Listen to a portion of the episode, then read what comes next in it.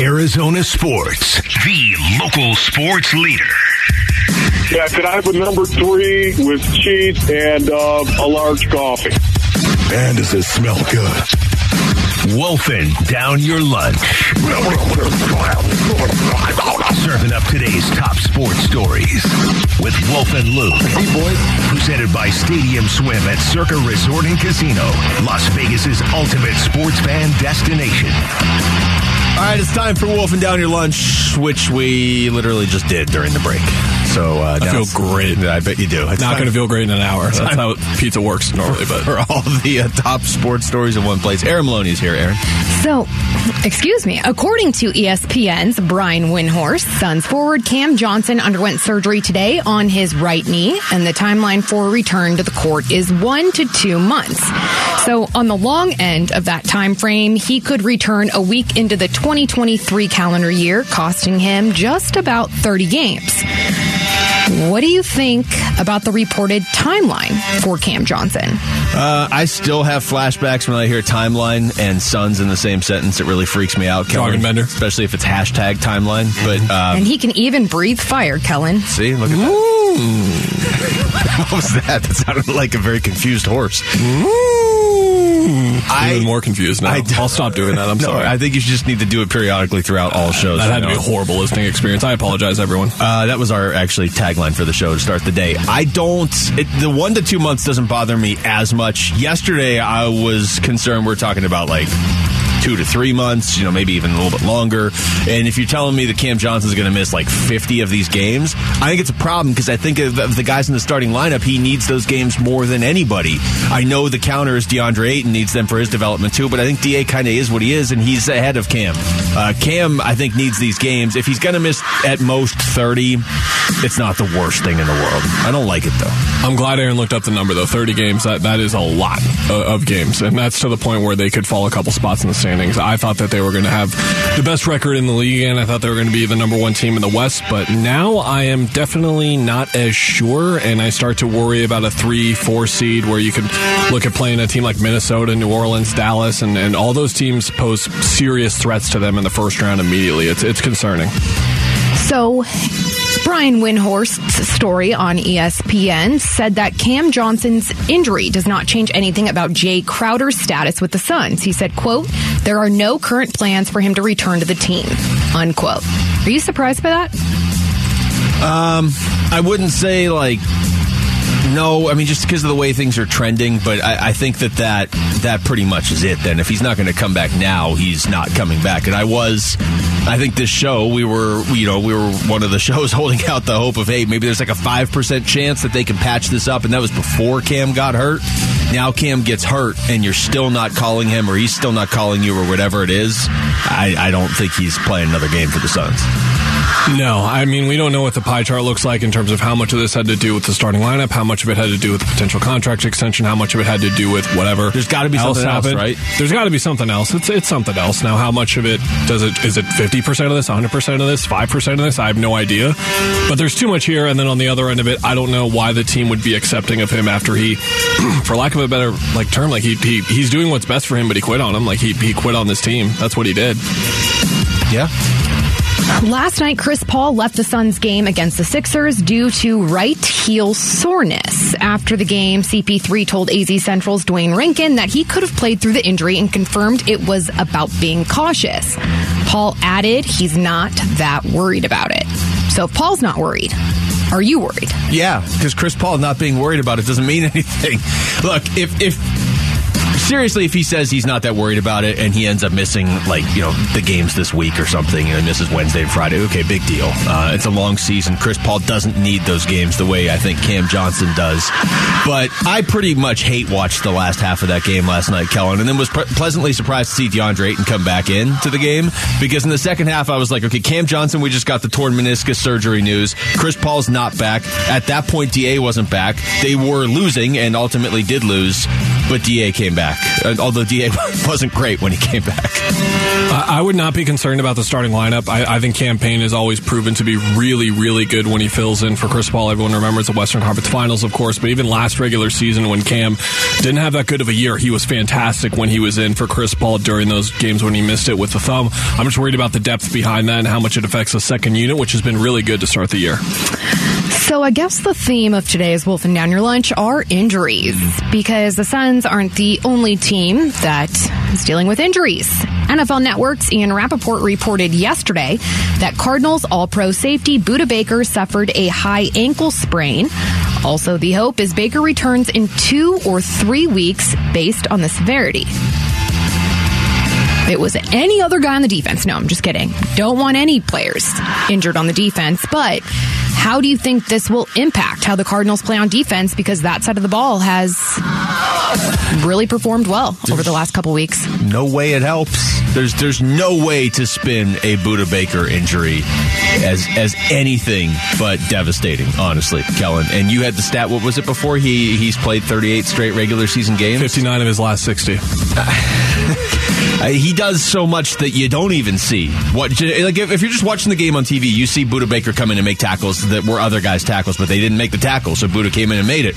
But you don't see all the other stuff he does because it's out of frame, and and how much better he makes everybody on this defense, which has oddly enough been the backbone of their team this season. Uh, if they don't have him for two or three weeks, especially considering who they're playing, good luck a lot of emphasis on the front seven for me. I think J.J. Watt and Zach Allen have, have shown just the ability this year. I think um, Zaven Collins and Isaiah Simmons have the potential to. I think one of the kind of underrated storylines of the last six weeks has just been their ability to get comfortable and be productive and impactful players.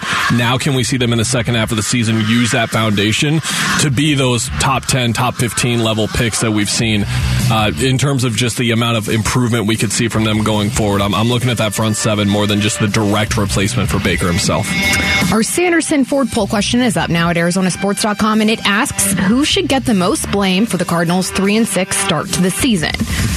So your choices: Steve Keim, Cliff Kingsbury, Kyler Murray, or other. Okay, so I think great poll question by the way, fantastic. Whoever wrote that it? is a genius. Oh my god, the way it was worded, the way it told a story in such a short amount of time, the options, the diversity of it. Before we vote, we have to also predict what the percentage is. Okay, I'm going to guess Cliff seventy-seven percent. Oh no, Cliff's going to be in the nineties. hundred percent. You think not? Not hundred percent. I think you're doubting the Kyler Murray haters out there. No, Cliff. I'm going to say Cliff is at ninety-one percent of the vote. All right, but what are your answers? Who's the most blame? I actually kind of absolve Keim for this season. I mean, the depth is, is a draft issue, but he put together good. If, if you think Cliff isn't doing enough with the talent, then you think Keim gave him enough talent. So I, would say it's it's. I think it's about 60-40 Cliff to Kyler, but I guarantee you the audience is well into the 90s for Cliff. I'm 70-30 with that, and I agree on Keim just because the defense was where I had so many questions, and they've performed well. He proved me wrong on that end of the field for sure. So, 51% say Cliff Kingsbury, 25% say Kyler Murray, 22% say Steve Keim, 3% say other. Maybe should be more positive. Yeah. What, Are the three percent like DeAndre for failing his drug yeah, test? What's, what's the other? or Kellen for putting down the other option. That's true. That's what they tell me to do. It's a requirement. Who okay? are they? You always listen to they. My bosses, my superiors. You have no boss. Wow, I'm I am legitimately stunned that it's only 51 percent Cliff Kingsbury, and I'm not saying it should be higher. In fact, that kind of breaks down to what I what I think it actually is. I'm just I am stunned. Cardinals fans, any Cardinals fans on Twitter all they talk about is firing Cliff. 51%. Interesting. All right, that was wolfing down your lunch. Thank you, Aaron. Uh, as always, text Devils to 620 620 for your chance to win VIP field and tailgate passes to see ASU take on the Oregon State Beavers, courtesy of Bar S. That's Devils to 620 620.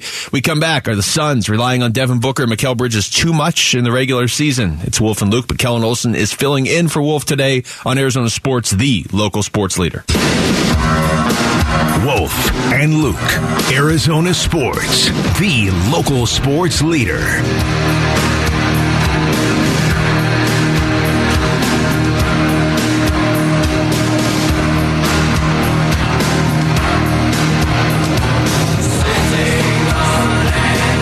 Back to the show. Kellen Olson is in for Wolf today. It is Wolf and Luke on this Tuesday now afternoon, following a Suns a rare Suns loss, seven and three this season, an extremely rare Suns loss that didn't involve the Portland Trailblazers. Kellen.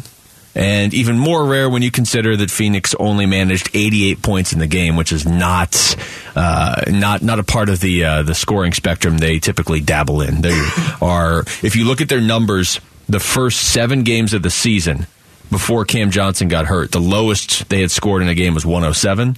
And in the three games since Cam Johnson, counting the one he got hurt in, the highest they've scored is 106. So how's that for a? Are you looking confused by my beautiful mind math or whatever you just did to the microphone? Both. Okay, it's good. Move on. Yeah. Well, I've moved on. That's my point. I'm good for the rest. You shouldn't have brought it up. I'm embarrassed. Yeah, it's too late. Everybody, everybody heard it. I'm Nobody not making eye contact with you. Keep talking. That's it. That's uh, they, they are scoring a lot less without Cam Johnson. Twenty points per game less, and uh, and their lowest with Cam was 107. Their highest without him is 106. Can I tell you what I didn't like from this game out of everything else? The result: Two the numbers. 43 and 44. That is the minutes that Devin Booker and Mikal Bridges played in this game. I did not expect us to get our wish here in terms of load management and Chris Paul being on a certain minutes restrict not a minutes restriction, but playing a lot more games, uh, thirty minutes or less than than we maybe would expect.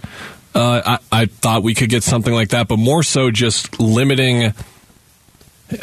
Booker played the entire second half of this game, and you and I were talking about this during show prep. Nearly every possession was going through him, and it was going through him trying to get to the basket because what Philadelphia defensively was doing is they were really containing space in like the mid range area. The Suns oftentimes will have someone else bring the someone bring the ball up, mainly Chris Paul, and then they'll run off ball motion to set up Devin Booker where the possession really actually starts. It doesn't actually start with the ball getting brought up a lot of the time. Philly was containing all of that stuff, and then they were also containing driving lanes as much as they could. So Devin Booker was on his front, front, front foot to try and get into the lane. And then it felt like I was in 2017 again, where the Suns are down 10 to 15 points and Devin Booker is single handedly doing everything in his power, scoring 14 of his 28 in the third quarter to have this kind of be a ball game going into the fourth quarter. That's exactly what he did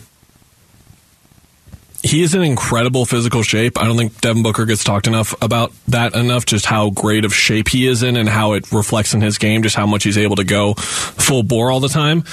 But with that being said, I can't imagine it's a great idea to have these guys have their minute totals in the 40s at every now and then, even is all I'm saying. It just, we're in November. You're playing Philly on the road. This game was already kind of lost as it was. And, the the totals for me have just have, have just been a little concerning and it just kind of goes back to our whole discussion in the offseason with the team and one of them kind of being going into training camp we were all pretty convinced by what we were hearing from Monty Williams that they were going to prioritize Mikal Bridges and Cam Johnson a whole lot more in this offense let them handle the ball a- Yeah. a lot more we've seen Chris Paul be passive but we haven't seen him off of the ball as much necessarily and through three games, I wrote that story that you guys talked about on your show about Devin Booker being more aggressive as a driver and, and like the stats with dribbles per touch and stuff.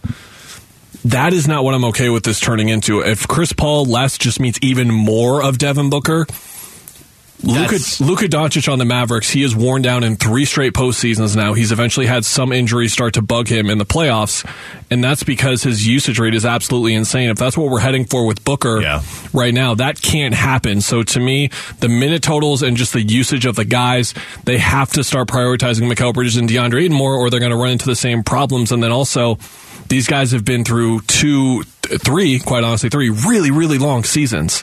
So to have these minute totals there, I'll say this. The Suns have their numbers, they have their analytics, they have their athletic testing, all this kind of stuff indicates that these numbers are okay for them, I'm sure.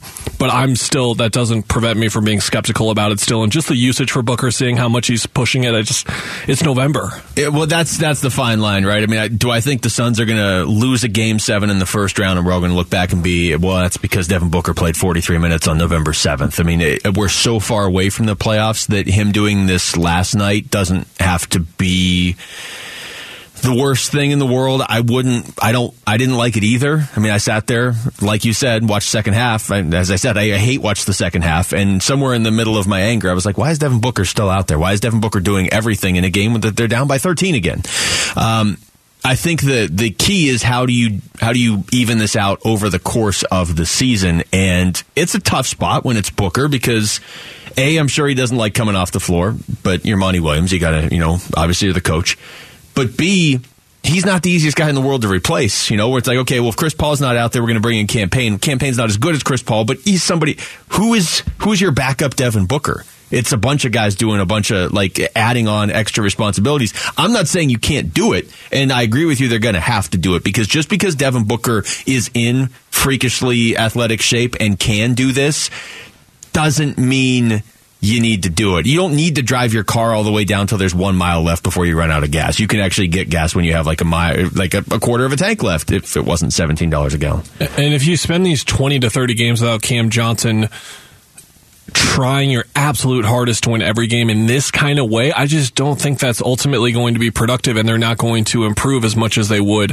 if they tried to incorporate other parts of the offense and just tried to make Mikal Bridges and DeAndre more of a focal point in it. And then those two guys as well just need to assert themselves much more. Mikal Bridges, like at the end of the day, you look at it, he had 15 points on 6 of 12 shooting. You think he was decent and then everyone else really struggled outside of him and Booker, but he, he had six uh, or three of those buckets in the last three minutes of the game when the game was already decided and he was mostly invisible in his offensive role. He was spectacular defensively as always, but that's the point in the, his career he is at now. The standards should be high enough. It, for those that don't really know the numbers, he's he shot 79% at the rim last year. That is higher than a whole lot of centers who are a lot bigger than him and shoot closer to the rim a lot more than he does.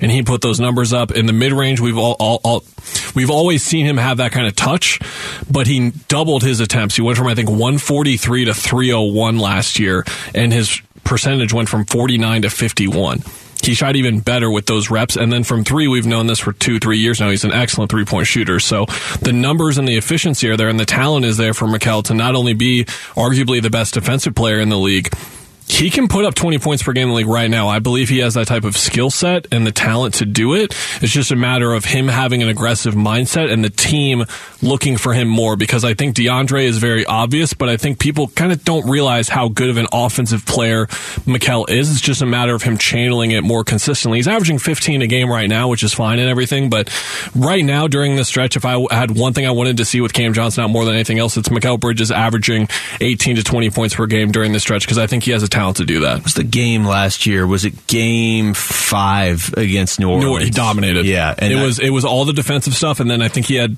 twenty seven. I want to say thirty one. Yeah, he was amazing. That and we're actually ironically going to have Brian Windhorst uh, join us next hour. I'm ninety nine point nine percent certain it was Brian Windhorst who we had on the show after that game who said, "Hey, if Mikal Bridges can play like that." You basically have the best player in the league. if he can score and play, if he can put up 30 and play the defense that he always plays, you have the most dangerous player in the NBA if he could do it consistently.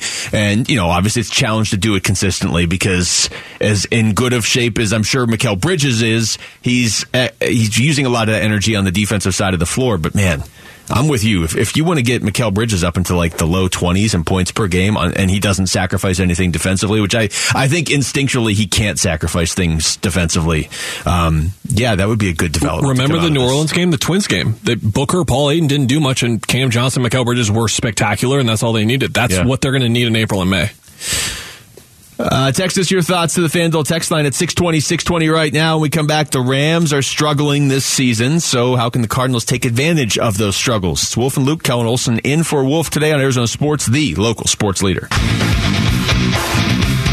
Wolf and Luke, Arizona Sports, the local sports leader.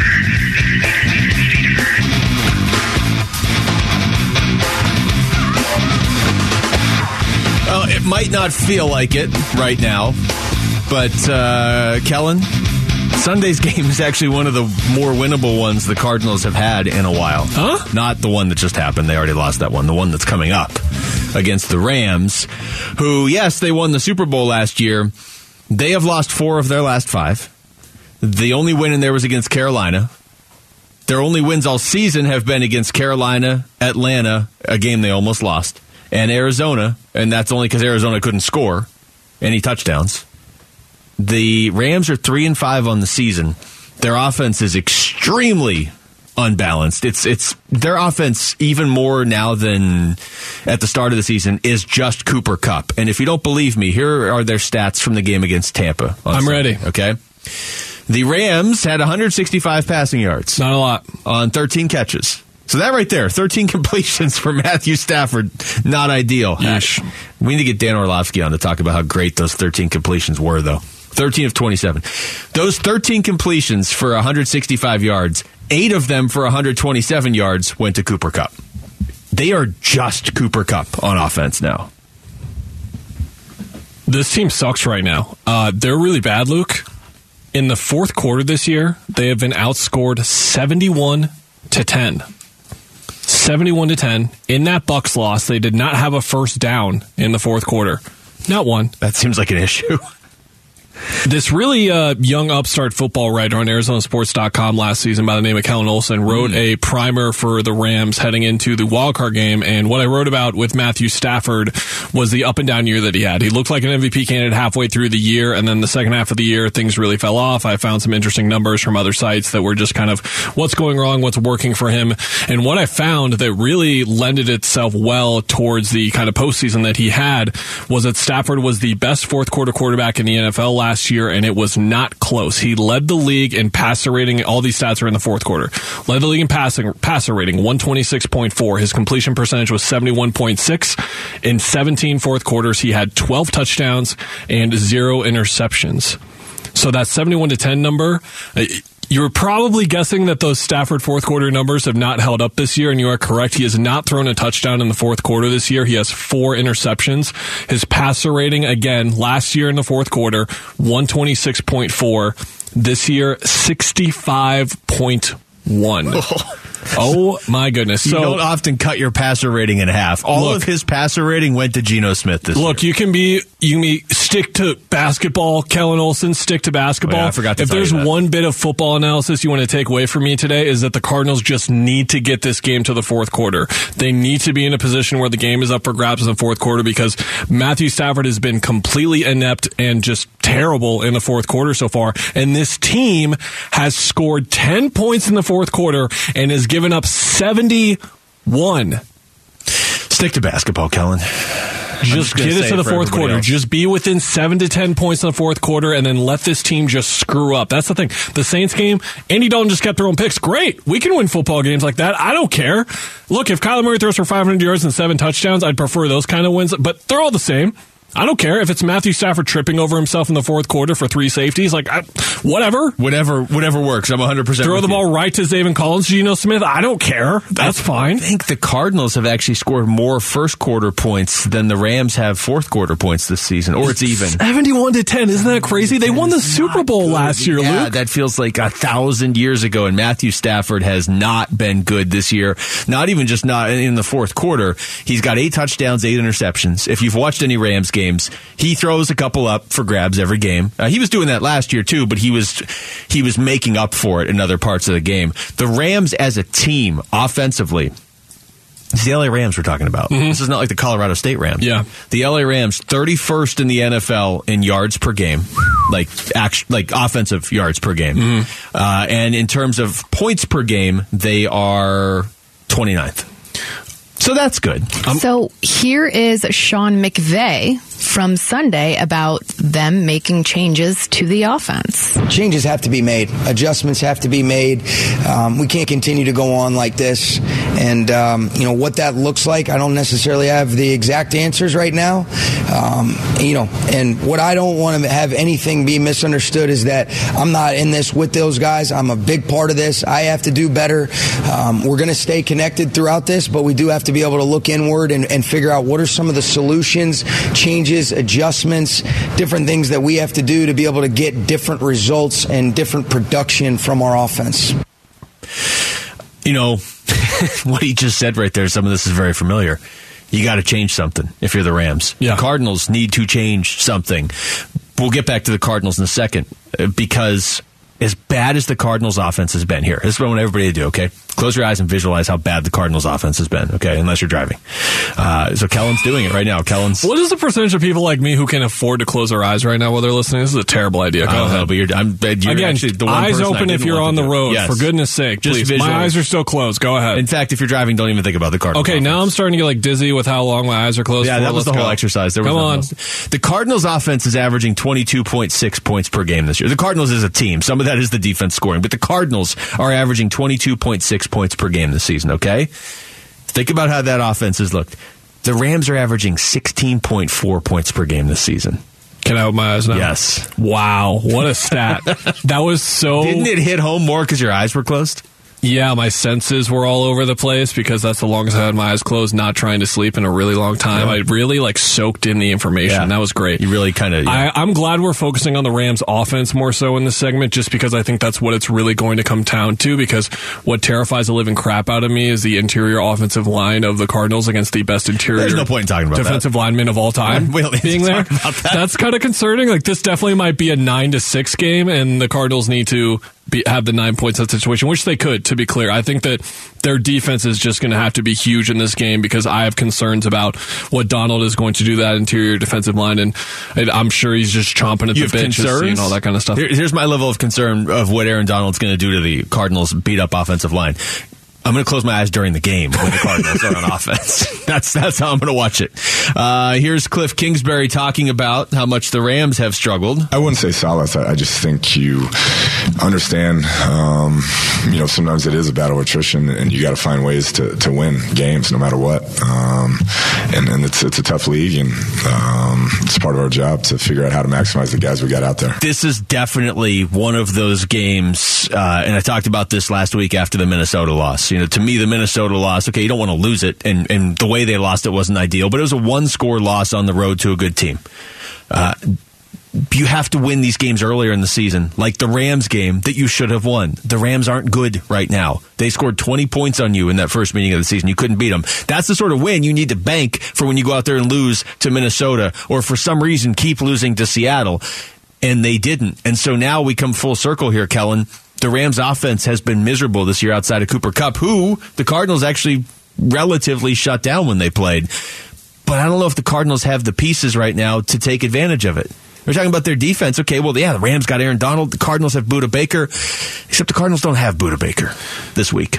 It's yeah. I mean, it's it feels like it's so much of the game. It's crazy how fast things change in, in sports across all of them, the NFL in particular. Just because you think about this Rams and this Rams offense and how many weapons it had. Like you looked at Kupp, you, Woods, Cooks a couple of years ago, and now it's just Kupp. I was huge on the train for Allen Robinson in this offense, and it has not worked out at all. He looks completely lost, and everyone who was downplaying the, I was up up playing, I was up playing the, the quarterback play for him in his career, Jacksonville, Chicago. I was like, oh, he's with it, and now Stafford's been terrible, of course. So the theory continues. But with that being said, how Cooper Kupp centric this offense is is kind of crazy to think about. Just because they had Woods, they had Cooks, like they've been able to use Van Jefferson effect, effectively in the past, and now it's just it just seems like it's this guy or nothing. He has looked all season the way Robbie Anderson has looked since he got to the Cardinals. And that's and the Cardinals, as it turns out, are counting on Robbie Anderson, but like the Rams Reminds me of AJ Green season- too. It just seems like they have this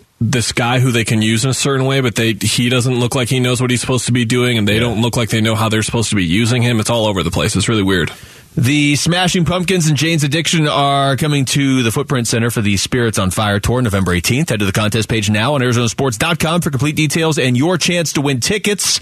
We come back. All right, how do things look around the NFC after week nine? It's Wolf and Luke Kellen Olson in for Wolf on Arizona Sports, the local sports leader. Wolf and Luke, Arizona Sports, the local sports leader.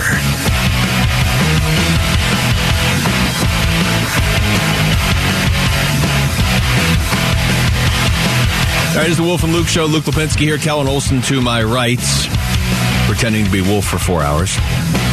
Your No one can do on. that. I think if anyone pretended to be Wolf for four hours, I, that would be the end of them forever. I think you would either pass out or actually turn into Wolf. My favorite Bobby Hurley quote ever is that when he was talking about him being a lunatic on the sidelines and just how, how nervous he was during one of their games, he was like, I wouldn't wish on my worst enemy for someone to be inside my body, and that's how I feel just about the energy that Wolf brings. Trying to match that energy, good luck. especially for four hours. So here's Kellen Olson being his own person, sitting to my right. Is that better? Sure, All right, there you go. It's probably healthier for you. sounds nice. You brought up this uh, this. I don't know if it's a stat. What I don't know. You came in here with all these Tease the segment. The Cardinals still have a shot, Luke. They're still in it. It was. I don't know that I believe that. The math. It was not like lie. you came in with the equation from Goodwill Hunting, and you like filled it out in front of all of us. Great Wait, What does that mean? Uh, you found a way where the Cardinals are still in this, and not Don't say just found like- a way. They're still in it. Well, yeah, okay. You and not just like a hey, mathematically. I mean, mathematically, yeah. If, if they win these games, Houston could still make the playoffs. You found an actual way where, like, if you look at it. They're not really that far out of a playoff spot. Now they will be if they Okay, keep playing like explain it to the people with the standings up right now because people who don't have the standings up in front of them driving right now are confused. Okay, so um, you probably should explain this, but basically, if you look at the NFC, you got the Eagles at eight and zero, the Vikings at seven and one, the Cowboys, Giants at six and two, and the Seahawks at six and three. So that's five of your seven playoff teams. Let's just say, let's say those five get in. Okay. After that, you've got nine teams that have either three or four wins. So, and the Cardinals are one of them. One of them has to win the NFC South. That's the four and five Bucs and Falcons. The three and Let's six just say it's Saints. the Buccaneers. The Buccaneers are going to win the South. It's, Fair it's enough. done. So, but then after that, there's one spot up for grabs between the four and five Commanders, the three and six Packers and Bears. Again, those four and five Bucs and Falcons, the three and six Saints, the four and four Niners, the three and five Rams, and the three and six Cardinals. So this ultimately showed me a couple things that I don't think you were trying to have it show me. Mm-hmm. One, it reminded me how irritating it is that the Cardinals are 0 2 against the Seahawks because if they just win one of those games against the Seahawks, they're in a pretty good spot.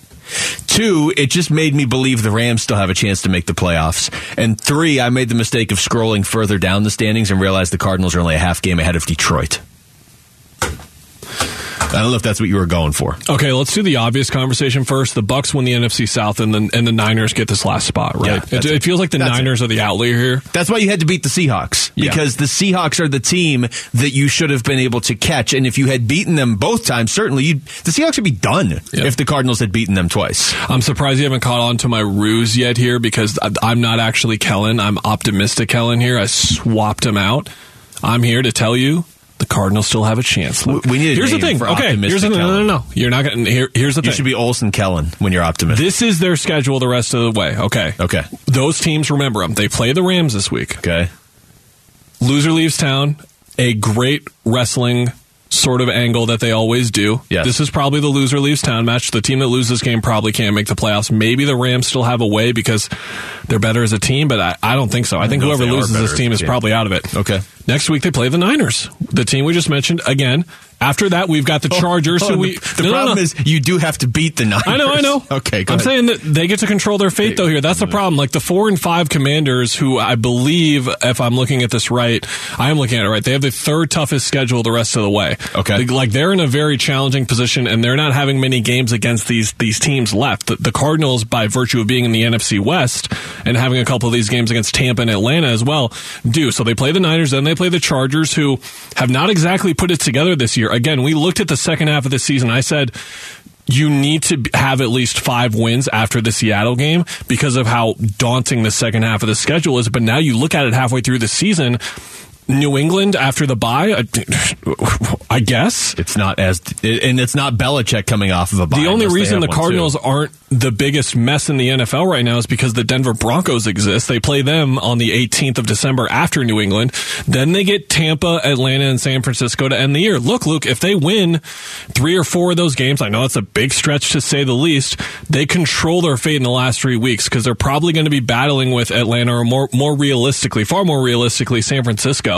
It could be a game on the 18th where that's the, the Sunday night game where it's like one of these teams gets in the playoffs, the other one doesn't. Whoever wins the game gets in, whoever doesn't. That could be the game right there. So I'm just saying, sometimes there's not even a path in this kind of situation, but there is. Now, how these things always work, Luke, is you look at this and Optimus Kellen, he left the room. Goodbye, everyone. Wave goodbye to Optimist Kellen. Bye- bye, Good. Kellen. Re- regular Kellen is back.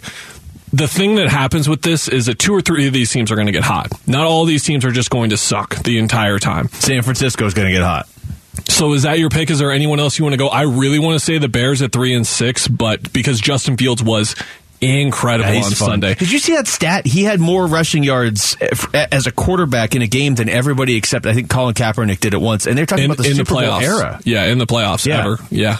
In the regular season, the most by a quarterback ever in a game. And it was a very good game by Justin Fields, but I'm just surprised that was the most ever rushing yards ever. He, he looks completely dynamic. He's really turned the corner in the last month. But the Bears had a fire sale on their defense the last two years. Khalil Mack and then Robert Quinn and Roquan Smith before the the deadline. And then, I mean, the defining possessions of the game was a ball that Justin Fields threw perfectly to his receiver that literally went right through his hands. And he's just dealing with a lot of ineptitude around him. So I'm not going to say the Bears. But is there anyone else here besides the Niners that you want to? Are you are you still believing in Aaron Rodgers at three and six? Are you are you in on the Commanders? I saw something this morning, uh, and I think I think I was here already, and so we didn't have the sound up. But the the tagline across the bottom of the screen was, "Should the Packers move on to Jordan Love?" So, um, a no, and that's idiotic. But Okay, B, so Green Niners Bay's not coming back. Niners we coast by. Who's the second other team you're watching for? Your Cardinals fans need the teams to watch for right now in the next couple of weeks in the standings. Who else are you looking at well, besides? I think realistically, because we just assume the Bucs are winning the NFC South. okay, then then maybe Atlanta. Atlanta's kind of oddly okay. Only a minus eight point differential this year. Not as bad as you would expect. Four and five. They really let that game against the Chargers slip away. The Cardinals Man literally dropped game- the ball and cost them the game. They, he dropped the game. Yeah, yeah, dropped tough. the entire game. Cardinals Chargers when they play. Do you think they just cancel the first quarter since neither one of those teams show up and just be like, it's like an intentional walk in baseball. Like let's not waste everybody's time. We'll just start in the second. I, maybe the Rams. I mean, I'll give them the respect that they won the Super Bowl last year, but to me, it's pretty clear cut. It's going to be the 49ers, and I don't think there is another team in this group. Who do you, do you like anybody out of that group? I feel like the Saints have enough talent, but they're in the same kind of. The, I'm putting the Saints and the Rams together, and the they have enough talent on their team to like turn it around and be above 500 by the end of the year. Did you watch the Saints last night? No. Okay. Mm, because you were watching the Sun, so I already knew the answer to that question. Am I wrong on their defense though? Their defense has the names. They their defense isn't bad. I mean, we're not talking about a Super Bowl contender needs to come out of this group. We're talking about a team that can win what, maybe even eight games. Eight games might get you in in the NFC in that final playoff. By the way, since I have the numbers in front of me, Packers have the hardest schedule left in the league. Their opponents' combined record right now 40 and 26. The Commanders have the third hardest schedule. Cardinals 11th easiest schedule, but a couple of teams in front of them. Falcons second easiest schedule. Bucs fourth easiest schedule. That's because they play in the NFC South and they have a lot of NFC South uh, teams left. The Saints are in there with the top 10 easy schedule as well as the 49ers because again they play in the NFC South and the NFC West. So some some interesting dichotomy there in terms of the schedule too. the only thing, and, and I'm not trying to poke holes in what you're saying, but the thing I cannot get past, and I'm not joking, like looking at this showed me how close the Cardinals are to the Lions. And it's a reminder that if the season ended today, the Cardinals would be picking eighth in the draft. That's, it's ridiculous that they're still in it. But they are still in it. I mean, Wolf was saying this yesterday, and I was just kind of looking at him like, yeah, I hear what you're saying, but they have to actually win the games. But he, he is right. If they could beat the Rams on Sunday, and the Rams' offensive line's a mess too, if and they could beat the 49ers, if they just win those two games, and I don't think they will beat the 49ers, I don't know that they have much of a chance against the 49ers, although they have Jimmy Garoppolo, so I guess anything's possible. They would be right back in it.